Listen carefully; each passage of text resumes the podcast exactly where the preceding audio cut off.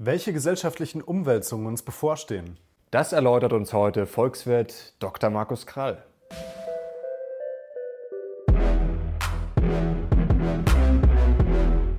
Servus Leute und herzlich willkommen in unserem neuen Video. Wir sind die Mission Money, dein Kanal für mehr Geld, Motivation und Erfolg. Und heute bei uns zu Gast Dr. Markus Krall. Er ist Managing Director bei der Unternehmensberatung Götz Partners und wir freuen uns heute ganz besonders, ihn schon zum zweiten Mal bei uns begrüßen zu dürfen. Denn das erste Video, was wir mit Herrn Krall gemacht haben, das hat bescheiden ausgedrückt richtig eingeschlagen. Momentan steht es bei 670.000 aufrufen. Und ihr könnt euch natürlich in das erste Video auch nochmal hier oben reinklicken. Aber jetzt bleibt erstmal hier, denn heute haben wir ein spannendes Thema. Wir wollen nämlich über das neue Buch von Herrn Krall sprechen und das heißt, wenn schwarze Schwäne Junge kriegen. Wir freuen uns drauf. Herzlich willkommen.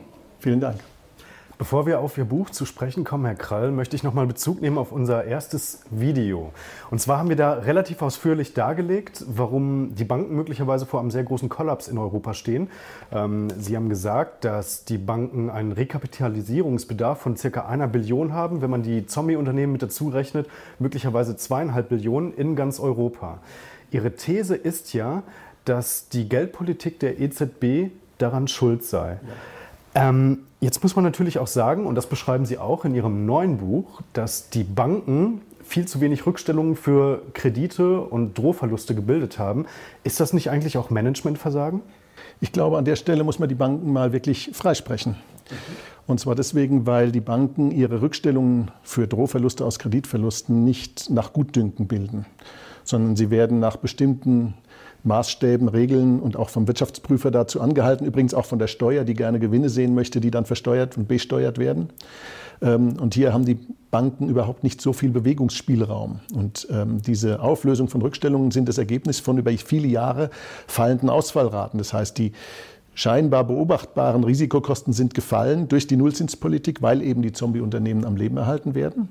Und das Ergebnis übersetzt sich dann in scheinbar niedrigere gesamte Risiken in den Portfolien. Die sind natürlich vorgespiegelt, ähm, wie ich glaube sagen zu können. Aber die Banken haben in dem Regelwerk, in dem sie sich befinden, überhaupt keine Ausweichmöglichkeit. Aber Zombie-Unternehmen, das sind ja de facto Unternehmen, die es nicht mehr schaffen, ihre Kapitalkosten zu verdienen. Also das heißt, die eine höhere Zinsbelastung haben als operativen Gewinn.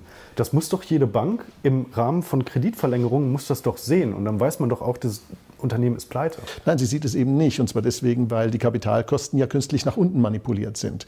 Wenn der Zins null beträgt, dann sind auch die Kapitalkosten entsprechend niedrig.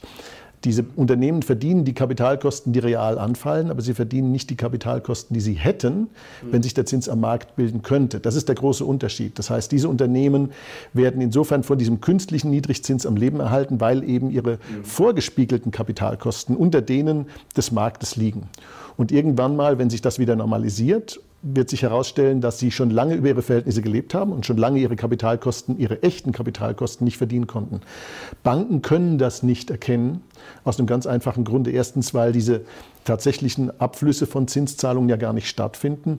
Und zweitens, weil auch die Kennzahlen, die Sie für Ihre Ratings benutzen, von diesem Niedrig- und Nullzins verzerrt werden und in ihrer Aussagekraft dadurch die internen Risikomesssysteme teilweise entwertet werden. Aber das würde jetzt ja heißen, dass die EZB eigentlich sagen wir, die ganze Wirtschaftswelt dominiert mit ihren Entscheidungen. Ähm, es gibt ja auch noch eine Politik. Äh, natürlich ist die EZB theoretisch unabhängig, aber de facto ja eigentlich auch nicht. Ähm, dann ist doch die Politik auch mitschuldig, oder? Naja, die äh, EZB könnte das, was sie tut, nicht tun, wenn die Politik ihr nicht diesen riesigen Bewegungsspielraum einräumen würde. Also ich kann mir nicht vorstellen, dass die EZB das tut, was sie, was sie in, in der Geldpolitik macht, wenn jetzt eine Bundesregierung sagen würde, bis hierher und nicht weiter. Aber die Politik hat natürlich aus Bequemlichkeit die EZB gewähren lassen. Denn äh, diese Politik enthebt ja äh, die Politik von der Notwendigkeit, unbequeme Entscheidungen zu treffen in großem Umfang. Ob das bei den Einsparungen ist, ob das bei der Steuerpolitik ist, ob das bei der Wirtschaftspolitik im Allgemeinen ist, ob das bei Strukturreformen sind. Wo Sie auch hinschauen, wird die Politik in Deutschland, aber auch in allen anderen Ländern von unbequemen Entscheidungen befreit durch die lockere Geldpolitik. Und insofern ist die EZB sozusagen die von der Politik gestützte Schattenregierung Europas, wie das mein Freund Thomas Mayer mal so schön formuliert hat. Sie sind ja, und das sagen Sie auch selbst, ähm, ganz offen auch in Ihrem Buch, ein Anhänger des Neoliberalismus, also den Ideen von Hayek. Das ist richtig. Genau, freier Markt. Ähm, auf der anderen Seite sagen Sie jetzt aber auch, wir müssen also die Steuerzahler müssen die Banken retten, also rekapitalisieren. Ähm, ist das nicht, beißt sich das nicht total? Weil die Neoliberalen sagen ja, der Staat sollte ja. sich eigentlich komplett raushalten aus dem Das Markt. ist ein scheinbarer Widerspruch, auf den bin ich auch schon öfters hingewiesen worden. Die Tatsache ist aber, dass die Banken ja nicht deswegen in Schwierigkeiten sind, weil Marktprozesse sie in Schwierigkeiten gebracht hätten oder Managemententscheidungen sie in Schwierigkeiten gebracht hätten, sondern die Banken in ihrem heutigen Zustand sind deswegen in so schlechtem Zustand, weil politische und geldpolitische Entscheidungen ihnen die Lebensgrundlage und die Geschäftsgrundlage entzogen haben. Das heißt also, wir haben eine politische Entscheidung, die erstmal in das Problem reingeführt hat, aber gleichzeitig haben wir die Situation, dass unser Wirtschaftssystem ohne die Banken nicht funktionsfähig ist. Also wir könnten natürlich sagen, jetzt sind wir puristisch und sagen, sollen sich die Banken selber helfen. Wir kehren jetzt zur Marktwirtschaft zurück, wir stellen das alles sofort ab und dann äh, muss der Bereinigungsprozess allein vom Markt getragen werden. Aber damit würden wir zwei Fehler begehen. Erstens würden diejenigen, die an dieser Politik nicht die Schuld tragen, die Zeche zahlen. Das wären die Banken, aber auch die Sparer und alle, die an ihnen dranhängen. Und zweitens würden wir durch einen Kollaps der Banken eine deflatorische Krise auslösen, deren Folgen wir nicht absehen können. Mhm. insofern ist, glaube ich, sozusagen die Haltung zu sagen, wir kurieren einen Staatsfehler durch eine andere staatliche Maßnahme, möglicherweise das geringere von zwei Übeln. Ich muss aber einräumen, dass es da durchaus auch aus Hayek'scher Sicht und aus neoliberaler oder österreichischer Schule Sicht unterschiedliche Auffassungen dazu gibt und man darüber streiten kann. Jetzt schreiben Sie in Ihrem Buch ja, immer mehr Banken schreiben rote Zahlen beim operativen Geschäft, zeigen das auch konkret. Also das Grundproblem ist ja aufgrund der niedrigen Zinsen, dass im Endeffekt den Banken das klassische Geschäftsmodell wegbricht. Jetzt fragen sich natürlich unsere Zuschauer zu Hause, wenn die immer tiefer in die roten Zahlen rutschen, wie lange kann das dann noch gut gehen? Wann knallt es dann? Ja. Also die, die Kernfrage an der Stelle ist, äh, wie viel Ertragsreserven haben die Banken? Und wie schnell erodieren die Erträge, bedingt durch die ökonomischen Effekte, die der Nullzins und die flache Zinsstrukturkurve auf das Bankengeschäftsmodell haben. Und ähm, was wir da beobachten können, ist, dass seit dem Erscheinen des ersten Buches eigentlich der Ertragsverfall mehr oder minder quasi nach Drehbuch verlaufen ist. Leider, muss man sagen. Äh, als das Buch erschien, war ja von dem in den Statistiken noch nichts zu sehen. Und jetzt in diesen zwei Jahren seither haben wir einen massiven Ertragsverfall um etwa 11 Milliarden in Deutschland allein gesehen. Und der auf dieses Phänomen der Zinsmargenerosion zurückzuführen ist. Der beschleunigt sich noch. Das sehen wir auch bei den Zahlen, die jetzt quartalsweise reinströmen. Und ähm, ich denke, dass wir damit rechnen müssen, dass die Erträge in den nächsten Jahren um 10 Prozent pro Jahr fallen. Und wenn sie das tun, dann äh, müssen wir leider davon ausgehen, dass sich die Ursprungsprognose, dass 2020 sehr viele Banken rote Zahlen schreiben oder jedenfalls zu viele Banken rote Zahlen schreiben, als dass das System die Sache noch tragen könnte, äh, dass das dann eintritt. Und möglicherweise werden die Märkte schon vorher nervös. Äh, wir sehen ja im Moment auch, die Bankbewertungen sind seit gut einem Jahr auf dem Weg nach Süden. Ja, also viele Banken werden nur noch mit einem Bruchteil äh, ihrer, äh, ihres Bilanzwertes bewertet. Das heißt also Banken, die haben äh, Eigenkapital in der Bilanz stehen und sie können diese Bank zu einem Bruchteil dieses Eigenkapitals kaufen. Da muss man sich natürlich fragen, wo kommt das denn her? Und ich glaube, dass die Märkte diesen, diesen Ertragsverfall und diese künftigen Verluste aber auch nicht verbuchte Risiken in den Bilanzen vorwegnehmen und sehr wohl genau sehen, was da passiert. Ganz kurze Frage, Sie haben gesagt 10 Prozent pro Jahr. Also wie lange kann das dann gut gehen? Naja, äh, eigentlich nur noch bis 2020. Also okay, wenn wir jetzt wirklich 10 Prozent pro Jahr erodieren, dann äh, wir müssen sehen, wir haben ja eine Cost-Income-Ratio im Schnitt so über den Markt hinweg so um, um die 70 Prozent. Mhm. Das heißt also, wenn Sie mal äh, Pi mal Daumen da jetzt an den Erträgen 10 Prozent pro Jahr runternehmen, dann steigt es von 70 auf 80, auf 90, auf 100. Im Schnitt. Äh, da sind aber, bevor sie im Schnitt auf 100 kommen, sind schon ganz viele Banken da, die, sind, die haben da die 100 schon längst überschritten. Und insofern ähm, wird diese Erosion natürlich dazu führen, dass die Banken in ihrer Risikotragfähigkeit ähm, eingeschränkt werden. Und diese Einschränkung der Risikotragfähigkeit führt dann zu einer Kreditschrumpfung, zu einer Kreditrestriktion weil natürlich jeder Kredit, den eine Bank vergibt, muss ja mit Eigenkapital unterlegt werden. Sowohl nach Basel II, III als auch nach rein ökonomischen Gesichtspunkten. Wie sollen Sie ein Risiko tragen, wenn Sie keine Eigenkapitalpuffer haben als Bank? Hm. Nun ist es aber auch so, dass da ja nicht irgendwelche Trottel in den Bankvorstandsetagen äh, sitzen, sondern hochbezahlte Manager, mhm. deren Kerngeschäft es ist, Geld zu verleihen und die Risiken entsprechend einzuschätzen. Das wäre ja so, als wenn jetzt massenhaft Autobauer sagen würden oder die Autochefs, hm, unsere, unsere Autos da auf den Straßen, die fallen zwar alle äh, bei 180 auseinander, aber das ist nicht unsere Schuld. Naja, ich, ich, mir würde jetzt eine andere Analogie aus dem Automobilbau einfallen, aber die lassen wir jetzt. Ähm, ich glaube, das Problem, vor dem die, die Bankmanager stehen, ist doch relativ simpel. Die können jetzt hergehen und sagen, ich spiele dieses Spiel nicht mit, also ich versuche Margen durchzusetzen, die auskömmlich sind. Dann schrumpft aber ihr Kreditvolumen noch schneller, weil sich ja alle auf das Kreditgeschäft stürzen, um die wegfallende Spar- und Transformationsmarge zu ersetzen. Und dann fallen die Preise. Und wenn das Volumen schneller sinkt, äh, dann haben sie zwar recht, aber verloren. Und zwar deswegen, weil dann ihre Erträge noch schneller fallen. Und zwar andere machen dann den Kredit zu den schlechten Konditionen.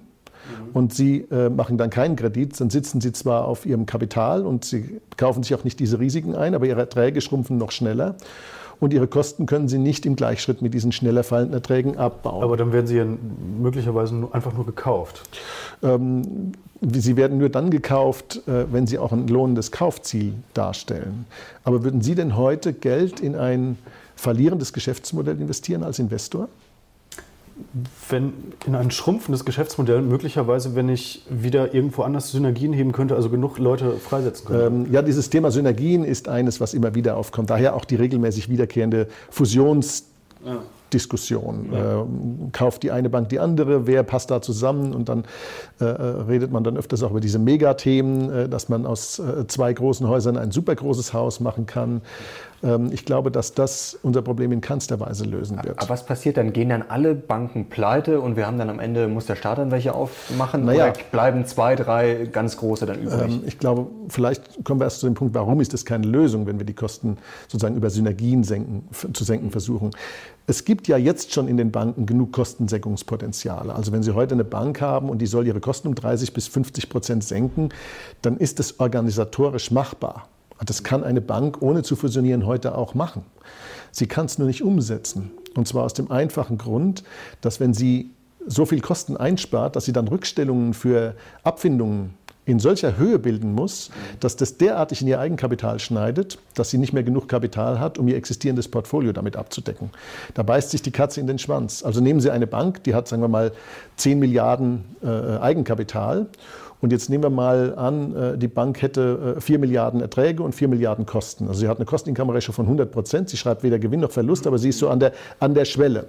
Und sie sagt jetzt, ich muss eigentlich 2 Milliarden Kosten einsparen, damit ich auf 50 Prozent Kosteninkommenratio runterkomme weil ich weiß, in den zwei Jahren, die ich brauche, um das einzusparen, senken sich ja meine Erträge schon wieder um 20 Prozent, sodass ich dann auf 70 Prozent rauskomme, was gesunde, ein gesundes Verhältnis von Kosten und Erträgen ist. So, wenn sie jetzt 50 Prozent ihrer Kosten sparen würde, das sind 2 Milliarden, dann müsste sie aber 4 Milliarden Rückstellungen bilden für Abfindungen. Das ist so ungefähr die, die Ratio, die sie, die sie vor sich hat. Wenn sie aber 4 Milliarden an Rückstellungen bildet, hat sie keine 10 Milliarden Eigenkapital mehr, da hat sie nur noch 6. Weil diese Rückstellung, die wird sofort Kapitalwert Also können Sie nicht mehr so viele das heißt, Kredite in der Bilanz halten? Das Problem Problem ist nicht, Kosteneinsparpotenziale zu entdecken. Das Problem ist bei unserem gegebenen Arbeitsrecht, diese Kosteneinsparpotenziale zu heben. Okay. Okay, aber was, was passiert dann, wenn jetzt wirklich, wenn es anfängt zu bröckeln? Äh, wie gesagt, gehen dann, geht dann eine Bank nach der nächsten Pleite und bleiben dann zwei, drei große über, die vielleicht irgendwie äh, sich noch retten können? Oder ist das wirklich so ein Dominoeffekt, dass man sagt, okay, irgendwann fallen dann. Ja, unser Problem ist ja um. der Dominoeffekt. Äh, das ist ja auch der Grund, warum in der Vergangenheit Banken gerettet werden mussten. Das Too Big to Fail-Problem geht ja nicht dadurch weg, dass wir überzeugte Marktwirtschaftler sind oder sagen, dass der Steuerzahler nicht dafür aufkommen soll. Das Too Big to Fail-Problem ist systemimmanent. Und wir haben es auch in den letzten zehn Jahren bei allen Versuchen, die Regulierung und sonst was zu verbessern, in keinster Weise adressiert. Im Gegenteil. Also wenn man sich so manchmal aus der Politik so anhört, welche Banken jetzt zusammenfusioniert werden sollten, um noch größere Champions, nationale Champions oder was auch immer zu bilden, dann fragt man sich, ob die Politik aus der Frage des Too Big to Fail eigentlich irgendwas gelernt hat. Ich höre daraus, wir müssen, wenn es äh, hart auf hart kommt, müssen wir wieder eingreifen, weil also wir können die Banken nicht einfach pleite gehen lassen. Das können wir nicht. das können wir nicht, weil wir haben dieses Too Big to Fail Problem nicht adressiert. Im Gegenteil, wir haben eigentlich das Problem noch verschlimmert. Ähm, die Schaffung einer europäischen Aufsicht für die 125 größten größten Banken hat an der Stelle nichts bewirkt. Weder hat sie dafür gesorgt, dass die Einheiten sozusagen überschaubarer werden, noch hat sie für die Transparenz gesorgt. Auf der Risikoseite, die wir eigentlich gebraucht hätten. Äh, alles, was wir bekommen haben, waren eine Serie von Stresstests, die offensichtlich alle nach kurzer Zeit sich als nicht funktionsfähig erwiesen haben und nur ein Pflaster sind, ein Beruhigungspflaster, aber nicht die Transparenz herstellen, die wir eigentlich bräuchten. Also das heißt, wir wissen jetzt, in 2020 geht es möglicherweise richtig bergab im Bankensektor, möglicherweise kollabieren reihenweise Banken. Was können wir denn jetzt machen mit unserem Geld? Also wissen tun wir es nicht, aber wir müssen es leider stark vermuten. Ähm, aber die Frage, was wir mit unserem Geld machen, ich kann dazu sagen, es lässt sich nichts äh, empfehlen, was sozusagen alle Anleger machen könnten, weil wenn alle Anleger zum Ausgang rennen, dann ist die Krise auch da.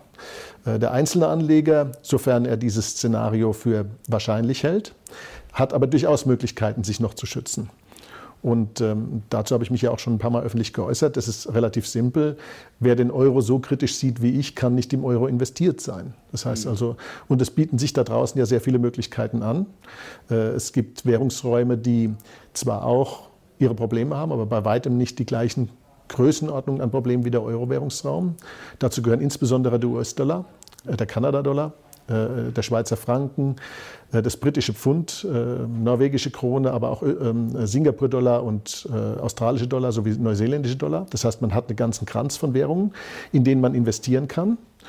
Und ich empfehle dort eben sehr risikoavers zu investieren, also in kurzlaufende Staatsanleihen zu gehen, allerdings ein Portfolio zu machen. Ähm, das heißt, nicht nur in eine Währung reinzugehen, sondern in mehrere. Also Dollar, Pfund beispielsweise ist eine gute Kombination, noch ein bisschen Schweizer Franken. Und ich empfehle auch einen gewissen Teil des Portfolios, des liquiden Portfolios in Edelmetallen anzulegen. Und mhm. zwar in the real thing, also nicht Zertifikate, weil Zertifikate funktionieren in einer Welt funktionierender Kapitalmärkte und funktionierender Banken. Ähm, mhm. Das heißt also, wer sich da absichern will, der braucht schon das echte Ding im Tresor. Ähm, und da empfehle ich fünf bis zehn Prozent des liquiden Vermögens zu parken. Ich weiß, dass in der Vergangenheit Edelmetalle nie performt haben. Sie sind aber auch keine Kapitalanlage. Mhm. Sie sind eine Versicherungsprämie. Und zwar für den Fall, dass es richtig in großem Stil schief geht. Mhm. Und diese Möglichkeit ist leider gegeben, dass es in großem Stil schief geht, auch wenn wir natürlich alle hoffen, dass sich da noch Auswege auftun könnten. Trauen Sie sich jetzt persönlich noch, weil Sie haben es gerade schon angesprochen, Euro äh, oder sagen wir Geld auf einer europäischen oder deutschen Bank liegen zu lassen? Oder sagen Sie, nee, das, Sie haben jetzt sozusagen den Einblick als Insider, Experte? Oder sagen ja, Sie, gut, nee, das ich, ist Wahnsinn? ich habe mein Konto bei einer kleinen Sparkasse ähm, und äh, so viel ist da auch nicht drauf, dass das sich jetzt, dass sich alles in Luft auflösen könnte, wenn da was passiert. Mhm. Aber ähm, äh, im Prinzip ist es so, dass man braucht einen gewissen Liquiditätspuffer natürlich auch, weil man in der Krise nicht weiß, wie sich der eigene Cashflow entwickelt, weil eben da keine Gewissheiten mehr da sind, wenn eine, wenn eine richtige Wirtschaftskrise droht. Ähm, aber im Wesentlichen, wenn ich ein großes liquides Vermögen hätte, dann würde ich es mit Sicherheit außerhalb der Eurozone investieren und auch nicht bei einer Bank in der Eurozone, sondern ich würde es wahrscheinlich äh, in, ins äh, Vereinigte Königreich bringen, weil sich das ja gerade so wunderbar anbietet als eigentlich äh, kommender Offshore-Markt direkt vor der vor der Küste Europas. Vielleicht ganz kurz noch, unter dem letzten Video haben wir viel drunter geschrieben, jetzt habt ihr uns so Angst gemacht und jetzt sagt ihr uns nicht, wie wir uns retten sollen. Ja. Vielleicht noch ganz kurz Immobilien und so weiter und so fort, da sind Sie auch durchaus ein bisschen kritisch. Also Immobilien ähm, sind auch immer, ich sage mal, zumindest sind sie ein Inflationsschutz. Und das Szenario, von dem ich ausgehe, ist ja, dass zwar die Banken kollabieren, aber dass man sie dann mit frisch gedrucktem Geld retten wird und dann sozusagen aus der deflatorischen Krise direkt in eine inflatorische Situation hinein katapultiert wird. Mhm. Wenn das passieren sollte, sind Immobilien sehr wohl ein guter Schutz. Allerdings empfehle ich, dass sie nicht zu stark geleveraged sein sollen. Das heißt also, die Verschuldung, der Verschuldungsgrad sollte niedrig sein. Und zwar einfach deswegen, weil sie nicht wissen, erstens, wie lange der deflatorische Teil der Krise dauert, wie lange also die Politik und die Geldpolitik braucht, sozusagen, um zu reagieren. Ähm, wobei diese Reaktion im Prinzip das Problem nur auf andere Weise dann entlässt und äh, nicht löst. Also eine, eine massive Inflator, inflatorische Politik, die möglicherweise zu einem Hyperinflationsszenario führt, ist ja auch keine tolle Lösung. Aber wenn man in, die, in der Panik dann Geld druckt, dann kann das passieren. In dem Fall sind Immobilien sehr wohl ein guter Schutz. Man muss allerdings zwei Dinge bedenken. Erstens, in der Deflationsphase, wenn die Immobilien zu stark verschuldet sind, dann kann, kann leicht eine Situation entstehen, wo man Zins und Tilgung nicht mehr leisten kann. Das heißt also, sie dürfen nicht zu stark verschuldet sein. Ich empfehle also da konservativ zu finanzieren. Also wer ein Immobilienvermögen hat und glaubt, er muss es jetzt noch bis zur Dachkante beleihen, um zusätzliche Immobilien zu kaufen, davon rate ich dringend ab. Und man muss auch sehen, dass nach so einer Krise üblicherweise die Frage sich stellt, wer hat denn am meisten gewonnen, wer hat am meisten verloren. Und nach solchen Krisen nach Lastenausgleich gerufen wird. Das hatten wir in den 40er Jahren ja schon mal. Da gab es auch schon mal einen Lastenausgleich und die Gefahr, dass dann die großen Lücken, die sich vielleicht durch die Tage-2-Problematik bei der Bundesbank auftun oder durch die dann äh, möglicherweise sehr hohe Staatsverschuldung auftun, dass dann Immobilien belastet werden durch Zwangsbeleihung oder durch eine Vermögensabgabe, die ist signifikant. Die sollte man auch im Auge behalten. Das heißt also, Immobilien vor allen, Dingen selbst, vor allen Dingen für sofern sie selbst genutzt sind, gehören in ein Portfolio, aber man soll sich nicht allein auf Immobilien verlassen. Jetzt kommen wir mal ein bisschen konkreter auf Ihr Buch zu sprechen, und zwar auf äh, die zentrale These äh, Ihres Buches. Die lautet im Prinzip, äh, Volatilität ist wichtig, aber sie wird in unserem gegenwärtigen Umfeld, also in der Gesellschaft, in der Politik, auch in der Ökonomie, unterdrückt. Volatilität ist in dem Sinne ja nicht äh, so aufzufassen wie am Kapitalmarkt. Vielleicht erläutern Sie erstmal, was Volatilität eigentlich bedeutet und äh, was das heißt, dass sie unterdrückt wird. Ja, also Volatilität ist natürlich ein Kapitalmarktbegriff, aber es ist ein Begriff, der eigentlich in allen Bereichen unseres Lebens eine Rolle spielt. Und zwar deswegen, weil Volatilität, also die Veränderung, ist im Prinzip ein, eine Beschreibung von Veränderung, ist das Ergebnis zumindest wenn es eine negative Volatilität ist, üblicherweise von Irrtum. Also nehmen Sie beispielsweise ein Unternehmen, das Unternehmen hat einen schlechten Plan gemacht, dann verliert es Geld und dann fällt sein Aktienkurs. Oder es geht pleite, ist auch eine Form von Volatilität. Mhm. Und wir unterdrücken Volatilität in allen Bereichen unseres Lebens. Also wir unterdrücken es an den Kapitalmärkten, beispielsweise indem platzende Blasen oder äh, Kapitalmarkterschütterungen durch ein Öffnen der Geldschleusen der Zentralbank abgefedert werden. Wir unterdrücken es bei Strukturveränderungen in der Wirtschaft, indem wir mit Subventionen die Pleiten von eigentlich schlechten Unternehmen verhindern. Wir unterdrücken Volatilität in ganz großem Stil durch die Heranzüchtung von Zombie-Unternehmen. Das ist im Prinzip auch eine Volatilitätsunterdrückung. Wir unterdrücken Volatilität an vielen Enden, ob das die Geopolitik ist, ob das das Militärthema ist. Wehrpflicht ist auch eine Form von Volatilität, ist eine große Unbequemlichkeit.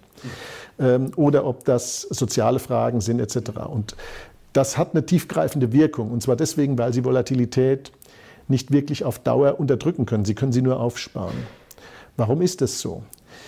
Wenn die Volatilität der Ausdruck von Irrtum ist, also von schlechten Plänen, dann liegt dem Irrtum etwas, geht dem Irrtum etwas voraus, nämlich der Versuch. Also Sie kriegen keinen Irrtum, wenn Sie vorher nicht etwas ausprobiert haben. Aber Versuch und Irrtum sind der einzige Mechanismus komplexer sozialer Systeme, um zu lernen.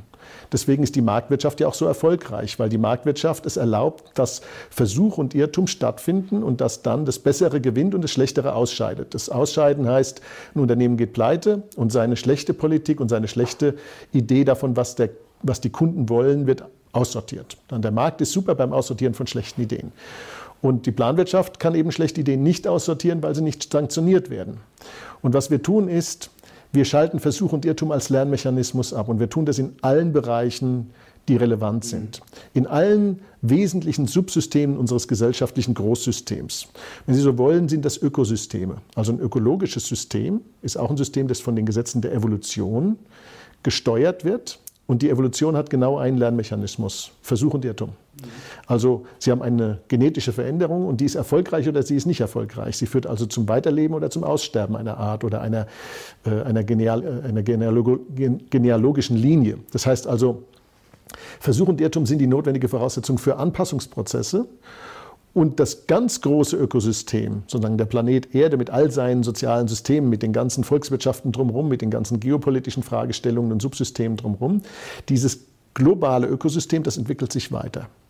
Wenn wir also als Gesellschaft uns dazu entscheiden, dass wir Versuch und Irrtum für uns in Teilbereichen auch nur abschalten, dann heißt das, dass diese Teilbereiche in ihrem Lerneffekt hinter das globale Ökosystem zurückfallen im Prinzip kann man sagen, Stillstand bedeutet Rückschritt, weil alle anderen sich weiterentwickeln. Mhm. Und dieses Zurückfallen baut eine Distanz auf zwischen uns und dem Rest der Welt. Weil in Silicon Valley oder in Israel oder in China wird sich keiner darum kümmern, dass wir entschieden haben, das Lernen einzustellen. Mhm. Und das bedeutet, dass diese Spannung, die sich da aufbaut, die führt dann zu einem Ungleichgewicht. Und dieses Ungleichgewicht entlädt sich an irgendeinem Punkt, oft unvorhergesehen, aber manchmal auch durchaus vorhersehbar wenn nämlich das Gummiband quasi so weit gedehnt ist in dieser Distanz, dass es dann zerreißt. Und das ist das, was ich als Diskontinuität bezeichne in meinem Buch oder was Sie im Prinzip auch als schwarzen Schwan bezeichnen können. Nur mit dem Unterschied, dass der schwarze Schwan ursprünglich eigentlich mal als Konzept dafür gedacht war, nicht vorhersehbare Ereignisse zu beschreiben. Ich beschreibe jetzt damit Ereignisse, die wir als Gesellschaft nicht vorhersehen, weil wir unseren mangelnden Lernwillen unterdrücken, also beziehungsweise unser, unser mangelndes, unseren mangelnden Lernwillen äh, nicht zur Kenntnis nehmen und das Lernen unterdrücken. Und weil wir uns auch weigern, zur Kenntnis zu nehmen, dass das zu Ungleichgewichten führt. Das ist eigentlich die breitere sozusagen Debatte, die ich anstoßen will, ist, wie organisieren wir uns als Gesellschaft? Da geht es nicht nur um die Geldpolitik, da geht es um die Parteipolitik, da geht es um die Frage von Technologiepolitik, da geht es um die Wirtschaftspolitik im breiteren Sinne, da geht es um die Geopolitik, da geht es auch um die Sicherheitspolitik und überall, wo wir hingreifen, laufen wir in die falsche Richtung, weil wir Lerneffekte nicht zur Kenntnis nehmen wollen. Wir kommen gleich noch zu ein paar konkreten Beispielen. Mal kurz ein Zitat aus Ihrem Buch. Wir stehen vor einem völlig neuen Biest, das uns den Teppich unter den Füßen wegziehen wird. Sie haben gerade schon die sogenannte Diskon Diskontinuität angesprochen. Was erwartet uns da jetzt konkret? Ja, also eine große Diskontinuität äh, finden wir im monetären Bereich, also in der, in der verfehlten Geldpolitik. Ähm, die ist aber sozusagen ein Klassiker, weil diese verfehlte Geldpolitik quasi bilderbuchartig die Volatilität von Unternehmenspleiten unterdrückt und überhaupt Anpassungsprozesse verhindert. Also wir machen das ja letzten Endes, weil wir uns weigern, die Anpassungsprozesse sich vollziehen zu lassen, die wir eigentlich schon vor zehn Jahren als notwendig vom Markt signalisiert bekommen haben in der großen Finanzkrise. Mhm. Dieser, diese, dieser Anpassungsprozess war ja nicht irgendetwas, was zufällig kam oder was irgendwie als Unwetter entstanden ist und uns dann getroffen hat, sondern das war der Ausdruck von damals schon bestehenden Ungleichgewichten, strukturellen Defiziten. Und wir haben uns damals mit allen Mitteln dagegen gestemmt, weil wir gesagt haben, nee, die Lernkurve wollen wir nicht hochlaufen. Also nicht nur hier in Deutschland, sondern eigentlich weltweit. Die, die zweite äh, große Diskontinuität sehe ich im parteipolitischen System. Äh, wir haben im Grunde genommen in der Parteipolitik, speziell in Deutschland, aber insgesamt auch in den meisten anderen europäischen Ländern, eine Situation, wo wir ökonomische Mechanismen eingeführt haben, die zu einer adversen Selektion führen, die Lernverweigerung zu einem Erfolgsmodell der Politik machen. Und zwar, indem man zwei Dinge macht. Das eine ist die Bezahlstruktur der Abgeordneten. Äh, und Abgeordnetendasein ist nun mal ein notwendiger Schritt einer politischen Karriere. Und diese Bezahlstruktur der Abgeordneten, dadurch, dass die fix bezahlt werden, aber besser bezahlt werden als der Durchschnittsbürger, führt das dazu, dass die Leute, die weniger verdienen, in die Politik streben und die Leute, die mehr verdienen, nicht in die Politik streben. Weil aber Einkommen und auch Intelligenz positiv korreliert sind, bedeutet das, dass wir eine Auswahl treffen einer ganz bestimmten Gruppe. Und das sind eben nicht die aller, allerhellsten, nämlich nicht die, nicht die intellektuelle Elite des Landes, die einen Anreiz hat, in die Politik zu gehen. Da gibt es Ausnahmen, rühmliche Ausnahmen, lobenswerte Ausnahmen, aber sie stellen nicht die Mehrheit in der Politik. Und wenn man sich diesen adversen Selektionsmechanismus lang genug leistet, dann führt es eben dazu, dass eine Mehrheit der politischen Entscheidungsträger sich aus diesem ökonomischen Anreiz rekrutiert. Das ist kein Vorwurf, das ist einfach ein ökonomischer Effekt. Und dann haben wir allerdings ein zweites Thema, und da steckt durchaus ein Vorwurf drin, wenn ich das so sagen darf, und das ist das Listensystem unserer Parteien. Wenn die Parteiführung so viel Macht über den Abgeordneten hat, dass er seinem Gewissen nicht mehr folgen kann, sondern dass seine Karriere davon abhängt, wie er abstimmt und dass er der Parteiführung zu Willen ist, dann bedeutet das gerade auch in diesem reinen Karrieresystem, dass wir Menschen ohne Rückgrat eben Karriere machen lassen und Menschen, Menschen mit, mit Rückgrat die Karriere verwehren. So, die Kombination dieser beiden ökonomischen Effekte führt dazu, dass unsere politische Elite so selektiert wird, dass sie der Lernverweigerung, also der Unterdrückung von Volatilität, der Unterdrückung von Versuch und Irrtum systematisch Vorschub leistet. Mhm. Und damit diese riesige Menge an Ungleichgewichten erzeugt, die halt nach Entladung drängen. Äh, genau dieses System, also quasi dieser Karriererismus, in dem quasi eine Selektion stattfindet, dass nicht unbedingt die Besten, sondern halt einfach nur, sagen wir mal, die vielleicht ruchlosesten oder rückgratlosesten äh, es nach oben schaffen. Den kritisieren Sie auch in Ihrem Buch, mhm. und zwar bei der Aktiengesellschaft. Also ich glaube, es ist... Ähm, naja, so eine Art Formulierung äh, haben Sie gebraucht. Äh, die Aktiengesellschaft ist ein verlierendes äh, Konstrukt. Ja. Ähm, was heißt das und inwiefern hängt das damit zusammen, dass, äh, also äh, an dem vielgeschlagenen äh, Selektionsmechanismus? Also die Aktiengesellschaft ähm, hatte mal eine äh, sehr äh, nützliche Funktion, indem sie Risikoteilung ermöglicht hat. Aber das Problem der Struktur der Aktiengesellschaft, insbesondere in dem Aktienrecht, das wir uns vor Jahrzehnten schon gegeben hat, haben, dieses Problem liegt darin, dass die, das Aktienrecht dazu führt, dass es zu einer kompletten Trennung von Eigentum und Kontrolle kommt. Es gibt den Eigentümer, das ist der Aktionär, und es gibt den, der über dieses Eigentum die volle Kontrolle ausübt, das ist die Managerklasse oder die Managerkaste, wenn Sie so wollen. Und allerdings muss man sagen, die Managerkaste rekrutiert sich durch die Einkommensstruktur, die da ist, durchaus auch aus mit den Besten und intelligentesten in unserer Gesellschaft. Das ist keine Frage. Aber die Art und Weise, wie sie Karriere macht, ist nicht das, was man Unternehmertum nennt. Aber dann wären ja, Entschuldigung, ja, ganz bitte. kurz, aber dann hätten wir ja, wenn das wirklich immer die Besten und die Klügsten wären, dann hätten wir überhaupt keine äh, Probleme in der Wirtschaft oder ja auch im Bankensystem, weil dann hätten die ja äh, das ganze System auch nicht vor die Wand gefahren. Da nehmen Sie quasi im, äh, vorweg, was ich gerade sagen wollte, nämlich, dass das Problem nicht ist, dass da intelligente oder nicht intelligente Menschen sitzen, sind in der Regel sehr intelligent und sind auch gute Leute, sondern das Problem liegt im Anreizsystem. Und auch da gilt, Sie bekommen, was Sie bestellt haben. Wenn Sie ein Anreizsystem einrichten, das systematisch zu Fehlentscheidungen den Anreiz setzt, dann bekommen Sie genau diese Fehlentscheidungen. Und zwar deswegen, genau wie in der Politik, weil Aktiengesellschaften sind sowas wie politische Konstrukte im Kleinen. Wenn Eigentum und Kontrolle voneinander getrennt sind, dann kommen andere Mechanismen als der Markt und die beste Verwendung des Eigentums zugunsten des Eigentümers zum Tragen. Nämlich es kommen bürokratisch-administrative Prozesse und Erfolgs Erfolgsmodelle zum Tragen. Wenn Sie also als äh, junger Universitätsabsolvent heute in ein Unternehmen kommen, das ist eine Aktiengesellschaft, die nicht familiengeführt ist, äh, dann machen Sie dann, dann machen Sie nicht dadurch Karriere, dass Sie das Beste für den Aktionär tun. Sie machen dadurch Karriere, dass Sie das Beste für Ihren Chef tun. Und dann steigen Sie auf und dann machen Sie das Beste für Ihren nächsten Chef und für den nächsten. Irgendwann kommen Sie an die Spitze und dann haben Sie gelernt, das Beste für sich selbst zu tun. Der Aktionär kommt in diesem Interessenkonstrukt unter ferner liefen. Und deswegen ist es auch so, dass sie in den Banken, die Banken sind ja auch zum großen Teil als Aktiengesellschaften organisiert, nicht alle, die Sparkassen werden jetzt äh, heftig und zu Recht widersprechen, die Genossenschaftsbanken auch. Ja, aber viele Banken und gerade die, die als Aktiengesellschaften organisiert sind, haben ein Governance-Problem aufgrund dieser Tatsache. Und diese Entkopplung von Eigentum und Kontrolle, das haben Sie im Investmentbanking gerade im Zuge der Finanzkrise bilderbuchartig gesehen. Ja, das betrifft aber nicht nur die Banken, sondern es betrifft alle Unternehmen, die vor einem starken strukturellen Wandel stehen. Wenn dieser strukturelle Wandel einsetzt und keine Unternehmerpersönlichkeiten an der Spitze stehen, die Versuch und Irrtum als Lernmechanismus zu nutzen wissen, sondern Administration und möglichst smooth und nicht kontrovers sein und bloß nichts machen, was Aufmerksamkeit erregt und bitte nichts machen, was zum Irrtum führen könnte, denn dann ist unsere Karriere zu Ende, dann bedeutet das, dass diese Strukturen verkrusten und dann eben nicht in der Lage sind, sich an schnell verändernde Umweltbedingungen anzupassen. Jetzt die wichtige Frage, wie kann man dieses Problem lösen? Ich meine, theoretisch natürlich, man kann äh, Manager auch in die Haftung nehmen, aber dann ist die Frage, wer macht das noch? Ähm, und es kann jetzt auch, also kleine Theorie wäre es schön, wenn jeder Unternehmer wäre und jeder selbstverantwortlich, aber erstens muss man, ist ja nicht jeder fähig, Unternehmer zu sein oder will das, kann das. Also wie lösen wir dieses Problem? Ja, also das mit der, mit der Managerhaftung ist auch ähm, nicht so einfach, weil Sie müssen ja sehen, was passiert denn, wenn ein Manager, über, der selbst eigentlich kein Vermögen hat, über ein Milliardenvermögen verfügt, das er steuern kann. Den können Sie ja gar nicht haftbar machen, denn im Zweifel ist der Schaden ja so groß, dass er den eh nie abdecken kann. Das heißt also, dieser Disconnect von Kontrolle und Eigentum führt alleine an der Stelle der Haftungsfrage schon zur sozusagen zur Sollbruchstelle, wenn Sie so wollen. Ähm, und Sie können auch durch Anreizsysteme das nur bedingt kurieren. Also nehmen Sie beispielsweise mal, was GE gemacht hat in den 90er Jahren.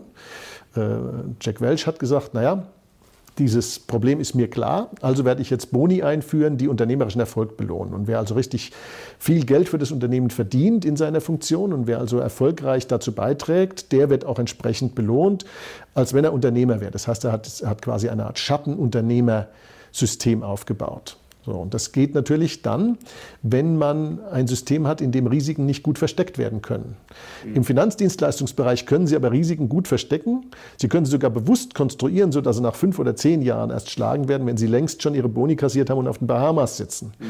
Das heißt also, ähm, das Problem ist, dass Sie die Kongruenz oder die Identität von Eigentum und Kontrolle nicht durch Schattensysteme abbilden können. Sie können sie nur dadurch abbilden, dass Sie wieder versuchen, eine Governance zu entwickeln, bei der tatsächlich der Aktionär in gewisser Weise wieder mehr Kontrolle ausübt.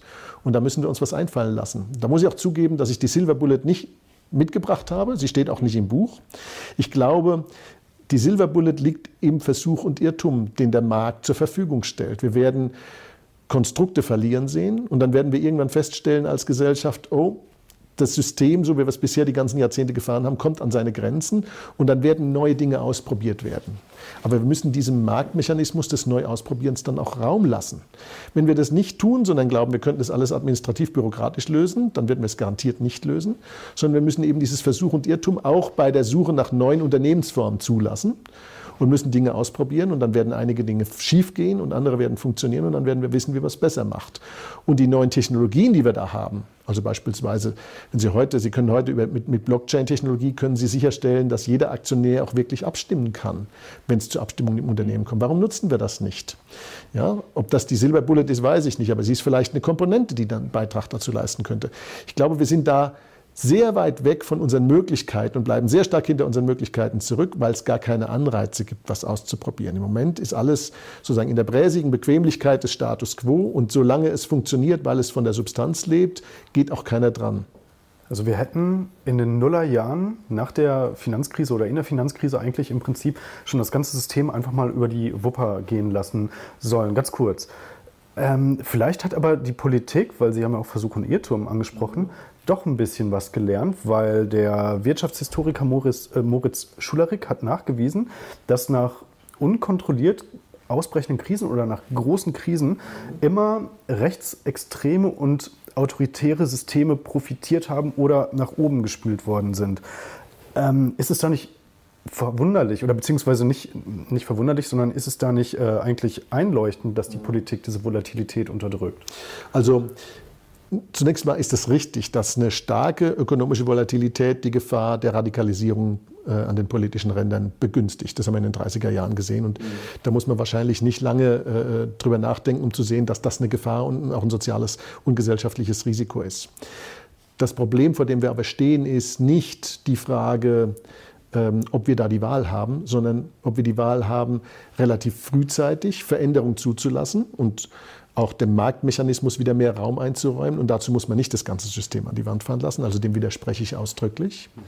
Oder ob wir die Ungleichgewichte so lange aufstauen, bis jeder politische Wille, die Kontrolle noch aufrechtzuerhalten, scheitern muss und dann sozusagen die Sache völlig entgleitet und man geradezu schlafwandlerisch, mit schlafwandlerischer Sicherheit sicherstellt, dass es dann zu politischen Radikalisierungen kommt, weil dann die sozialen Folgen ungleich größer sind. Meine Befürchtung ist, dass wir uns durch unsere Verweigerung, dem Lerneffekt Raum zu geben, jetzt solche Ungleichgewichte aufgespart haben, dass die Wahrscheinlichkeit einer Ab, eines Abgleitens äh, in die politische Radikalisierung ganzer Gesellschaften und auch ganzer Staaten in Europa viel höher ist, als wenn wir 2007, 2008 uns die Frage gestellt hätten, können wir vielleicht wieder mit mehr Markt dem System zu mehr Stärke verhelfen. Das heißt nicht, dass man 2007, 2008 das System an die Wand hätte fahren lassen müssen, aber man hätte in der Folge danach mehr als genug Gelegenheit gehabt, dem Markt wieder Raum zu geben, auch zum Aussortieren von schlechten Geschäftsmodellen, von schlechten Banken und so weiter. Also, aber das hat man alles nicht gemacht, sondern man hat gedacht, oh, wir haben jetzt gerade 2007, 2008 bewiesen, dass die Politik ja allmächtig ist. Das ist sie aber nicht. 2007, 2008 hat man etwas gemacht, weil Reserven da waren. Man konnte es mit gedrucktem und geliehenem Geld gerade noch hinbiegen. Und plötzlich hat man eine Hybris gehabt, sagte, wie sie die Politik hat, wir sind die Größten. Und deswegen können wir jetzt alles machen und wir können überhaupt das Primat der Politik festlegen und können den Markt und den anonymen kalten Markt und die anonymen kalten Marktkräfte zurückdrängen und unser eigenes Weltbild da durchsetzen. Und diese Hybris, die kommt jetzt an ihr Ende. Und diese Hybris ist, die, ist der eigentliche Grund dafür, dass wir in diese wirklich krisenhafte Situation reinrutschen. Das war übrigens auch in den 30er Jahren so. Was 1929, 30 passiert ist, war nicht das Ergebnis allein entfesselter Marktkräfte, die da irgendwie sich Bahn gebrochen haben und außer Kontrolle geraten sind. Was dem vorausging, war in den späten 20er Jahren eine gewaltige monetäre Expansion. Das heißt, man hat Geld gedruckt ohne Ende und hat damit einen Boom befeuert, auch einen Aktienboom befeuert und Fehlinvestitionen damit finanziert, die dann mit, dem, mit der Börsenkrise und dem Bankenkrach kurze Zeit danach sichtbar geworden sind. Und statt dann sich zu fragen, damals hat man genau die gleiche Hybris gehabt, statt sich dann zu fragen, wie kriegt man das möglicherweise, in, weil wir haben, wir haben quasi den Markt entgleisen lassen durch unsere monetäre Intervention in den Jahren vor 1929, statt sich zu fragen, wie kriege ich das vielleicht mit mehr Markt wieder hin, hat man damals genau das Gleiche gemacht. Man hat mit politischen Maßnahmen die Rezession zur Depression gemacht. Dazu gibt es mhm. enorm viel Untersuchungen, gerade auch von der österreichischen Schule. Und ähm, es ist eigentlich eines der bemerkenswertesten Propagandakunststücke der Politik, zu behaupten, dass diese Depression die Folge von Marktkräften gewesen sei. Nein, man hat äh, alle möglichen Eingriffe gemacht. Man hat die Steuern in Amerika massiv erhöht, man hat den Goldbesitz verboten, man hat in massivster Weise in das Funktionieren der Märkte eingegriffen und sich dann darüber gewundert, dass sie nicht mehr funktioniert haben. Also äh, diese Krise, dass sie zu einer Depression ausgewachsen, sich ausgewachsen hat damals, war nach meiner festen Überzeugung auch damals schon das Ergebnis politischer fehl, fehlerhafter Weichenstellungen. Und genau das Gleiche machen wir wieder. Wir haben eine Hybris der Politik. Diese Hybris der Politik führt dazu, dass die Ungleichgewichte größer werden, aber dadurch werden sie nicht kontrollierbarer. Jetzt vielleicht nochmal Anschluss an die Frage, dass die Politik jetzt die Wohler oder Schwankungen, Risiken erstmal unterdrückt, ist ja grundsätzlich mal logisch, weil man sich natürlich jetzt als Angela Merkel vielleicht nicht hinstellt und sagt, wir drehen jetzt alles auf links, mhm. weil da geht man natürlich viel mehr Risiken ein und das Volk will das vielleicht teilweise ja gar nicht. Ähm, also ist das, ist eine Demokratie überhaupt noch zukunftsfähig, weil die Mehrheit wird sich im Zweifel ja immer erstmal für den Status quo wahrscheinlich entscheiden oder zumindest für die risikoärmere Variante, mhm. also zumindest auf den ersten Blick. Ja. Ähm, aber äh, zum Beispiel, wir haben Probleme, Chancen, Umwälzungen wie die Digitalisierung. Mhm. Sie haben es vorhin schon angesprochen, China wird keine Rücksicht darauf nehmen, ob wir jetzt sagen, okay, wir brauchen vielleicht noch 10, 20 Jahre. Also wir müssen ja anscheinend Risiken eingehen. Äh, und Sie äh, sprechen ja vom Ende des äh, Parteiensystems. Also hat das so eine Zukunft überhaupt noch oder müssen wir da komplett umdenken? Naja, ähm, wenn Sie sagen, man, hätte, man hätte von Frau Merkel nicht erwarten können, dass sie alles auf links dreht. Frau Merkel hat alles auf links gedreht, nur leider in die falsche Richtung.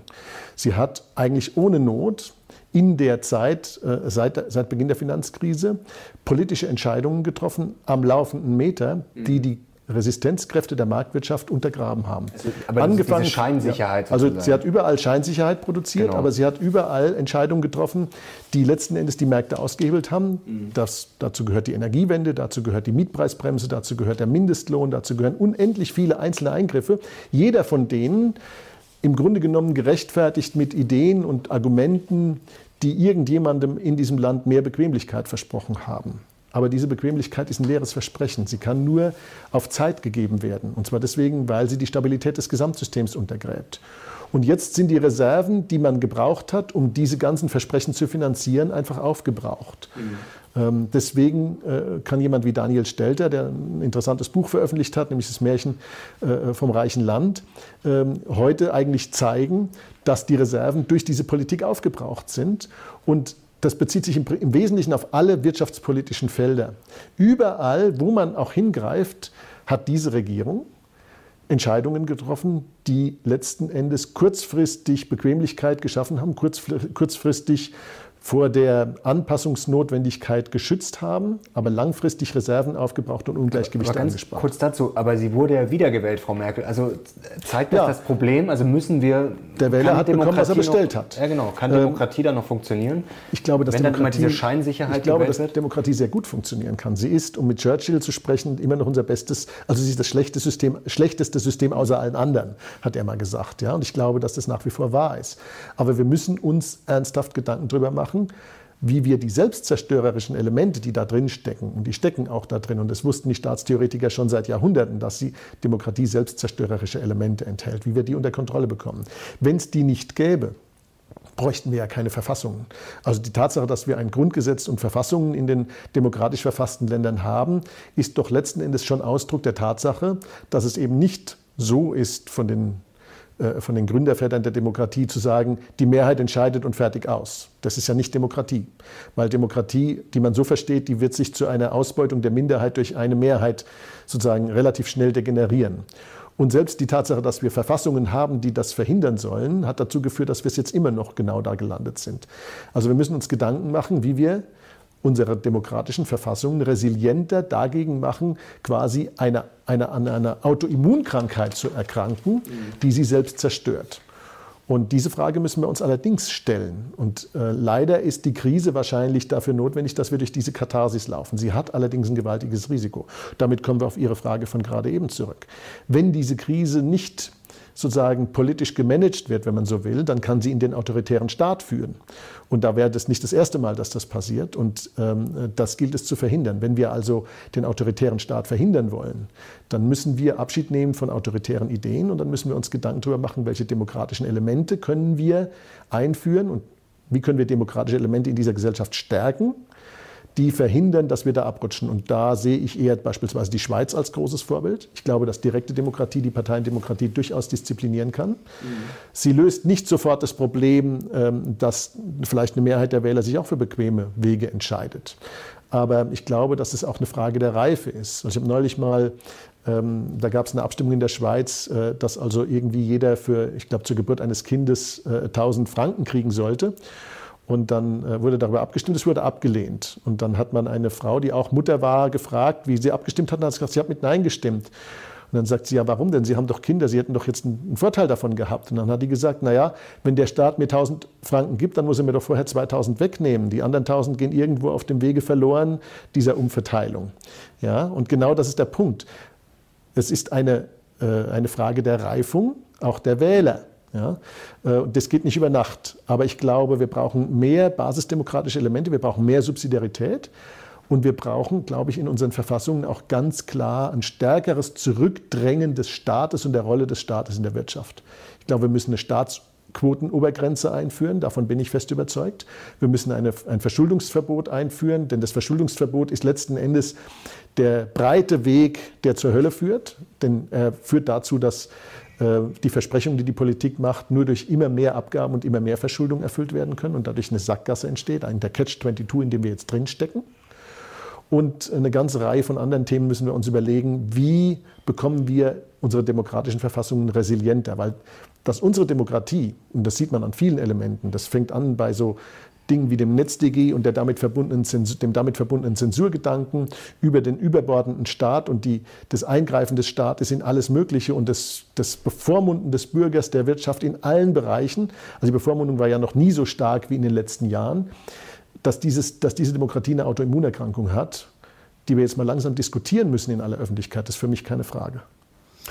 Jetzt haben wir festgestellt, dass wir ja, massive Risiken haben im politischen System, im ökonomischen System. Wenn man jetzt noch den Faktor mit einbezieht, dass wir vor einem der größten Umbrüche, Umbrüche aller Zeiten stehen im Zuge der Digitalisierung, was kommt da noch auf uns zu? Also ich glaube, dass die Digitalisierung, ich habe das ja auch mit dem einen Kapitel über das Quantum Computing und seinen Impact auf die Datensicherheit versucht mal ein bisschen rauszuarbeiten, einen enormen Einfluss hat. Ich habe aber eigentlich nicht so wirklich Angst vor der Digitalisierung. Ich glaube, die Digitalisierung und überhaupt der technische Umbruch, das ist die Bühne, auf der jetzt diese Sache zur Entladung kommt. Es ist sozusagen die Veränderung, die äußere Veränderung. Wir haben uns geweigert zu lernen. Wir haben es zwar zur Chefsache der Kanzlerin gemacht, haben uns aber trotzdem geweigert zu lernen, vielleicht gerade deswegen ja, in unheimlich vielen Bereichen, also Digitalisierung, Breitband und sonst was ist ja als alles Chef, Chef, Chefsache in diesem Land. Trotzdem tut sich da nichts oder deswegen tut sich da nichts. Und äh, diese Entwicklung geht aber weiter. Andere bestimmen das Tempo dieser Entwicklung.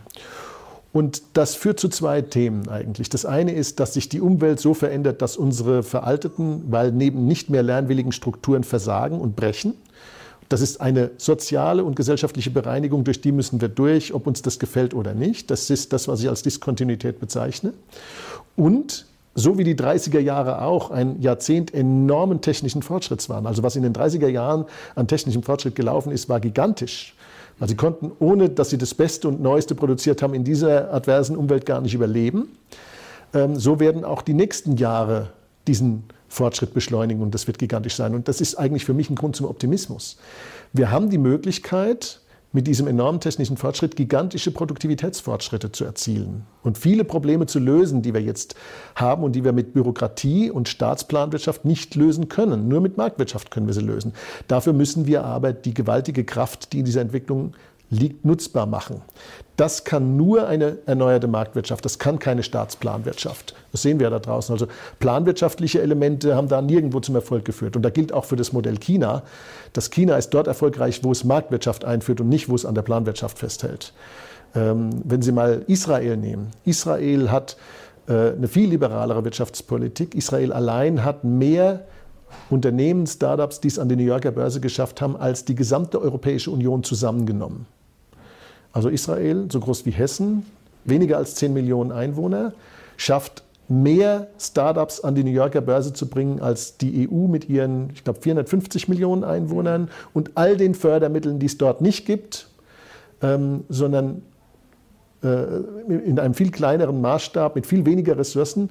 Ressourcen sind nicht unser Problem und öffentliche Fördermittel sind auch nicht unser Problem. Der Staat soll sich raushalten. Er soll lieber die Fördermittel gar nicht erst dem Steuerzahler wegnehmen, sondern er soll es dem Steuerzahler lassen. Der weiß besser, was er damit machen kann. Und letzten Endes müssen wir diesem, diesem marktwirtschaftlichen Prozess wieder mehr Raum einräumen. Und dann liegt in dieser Umwälzung, in dieser technologischen Umwälzung eine riesige Chance. Aber wir werden sie nicht zu greifen kriegen mit Staatsplanwirtschaft. Das wollte ich gerade sagen. Also äh, theoretisch ist ja die Digitalisierung eine super Chance, auch die Politik sozusagen zum Glück zu zwingen oder uns alle vielleicht.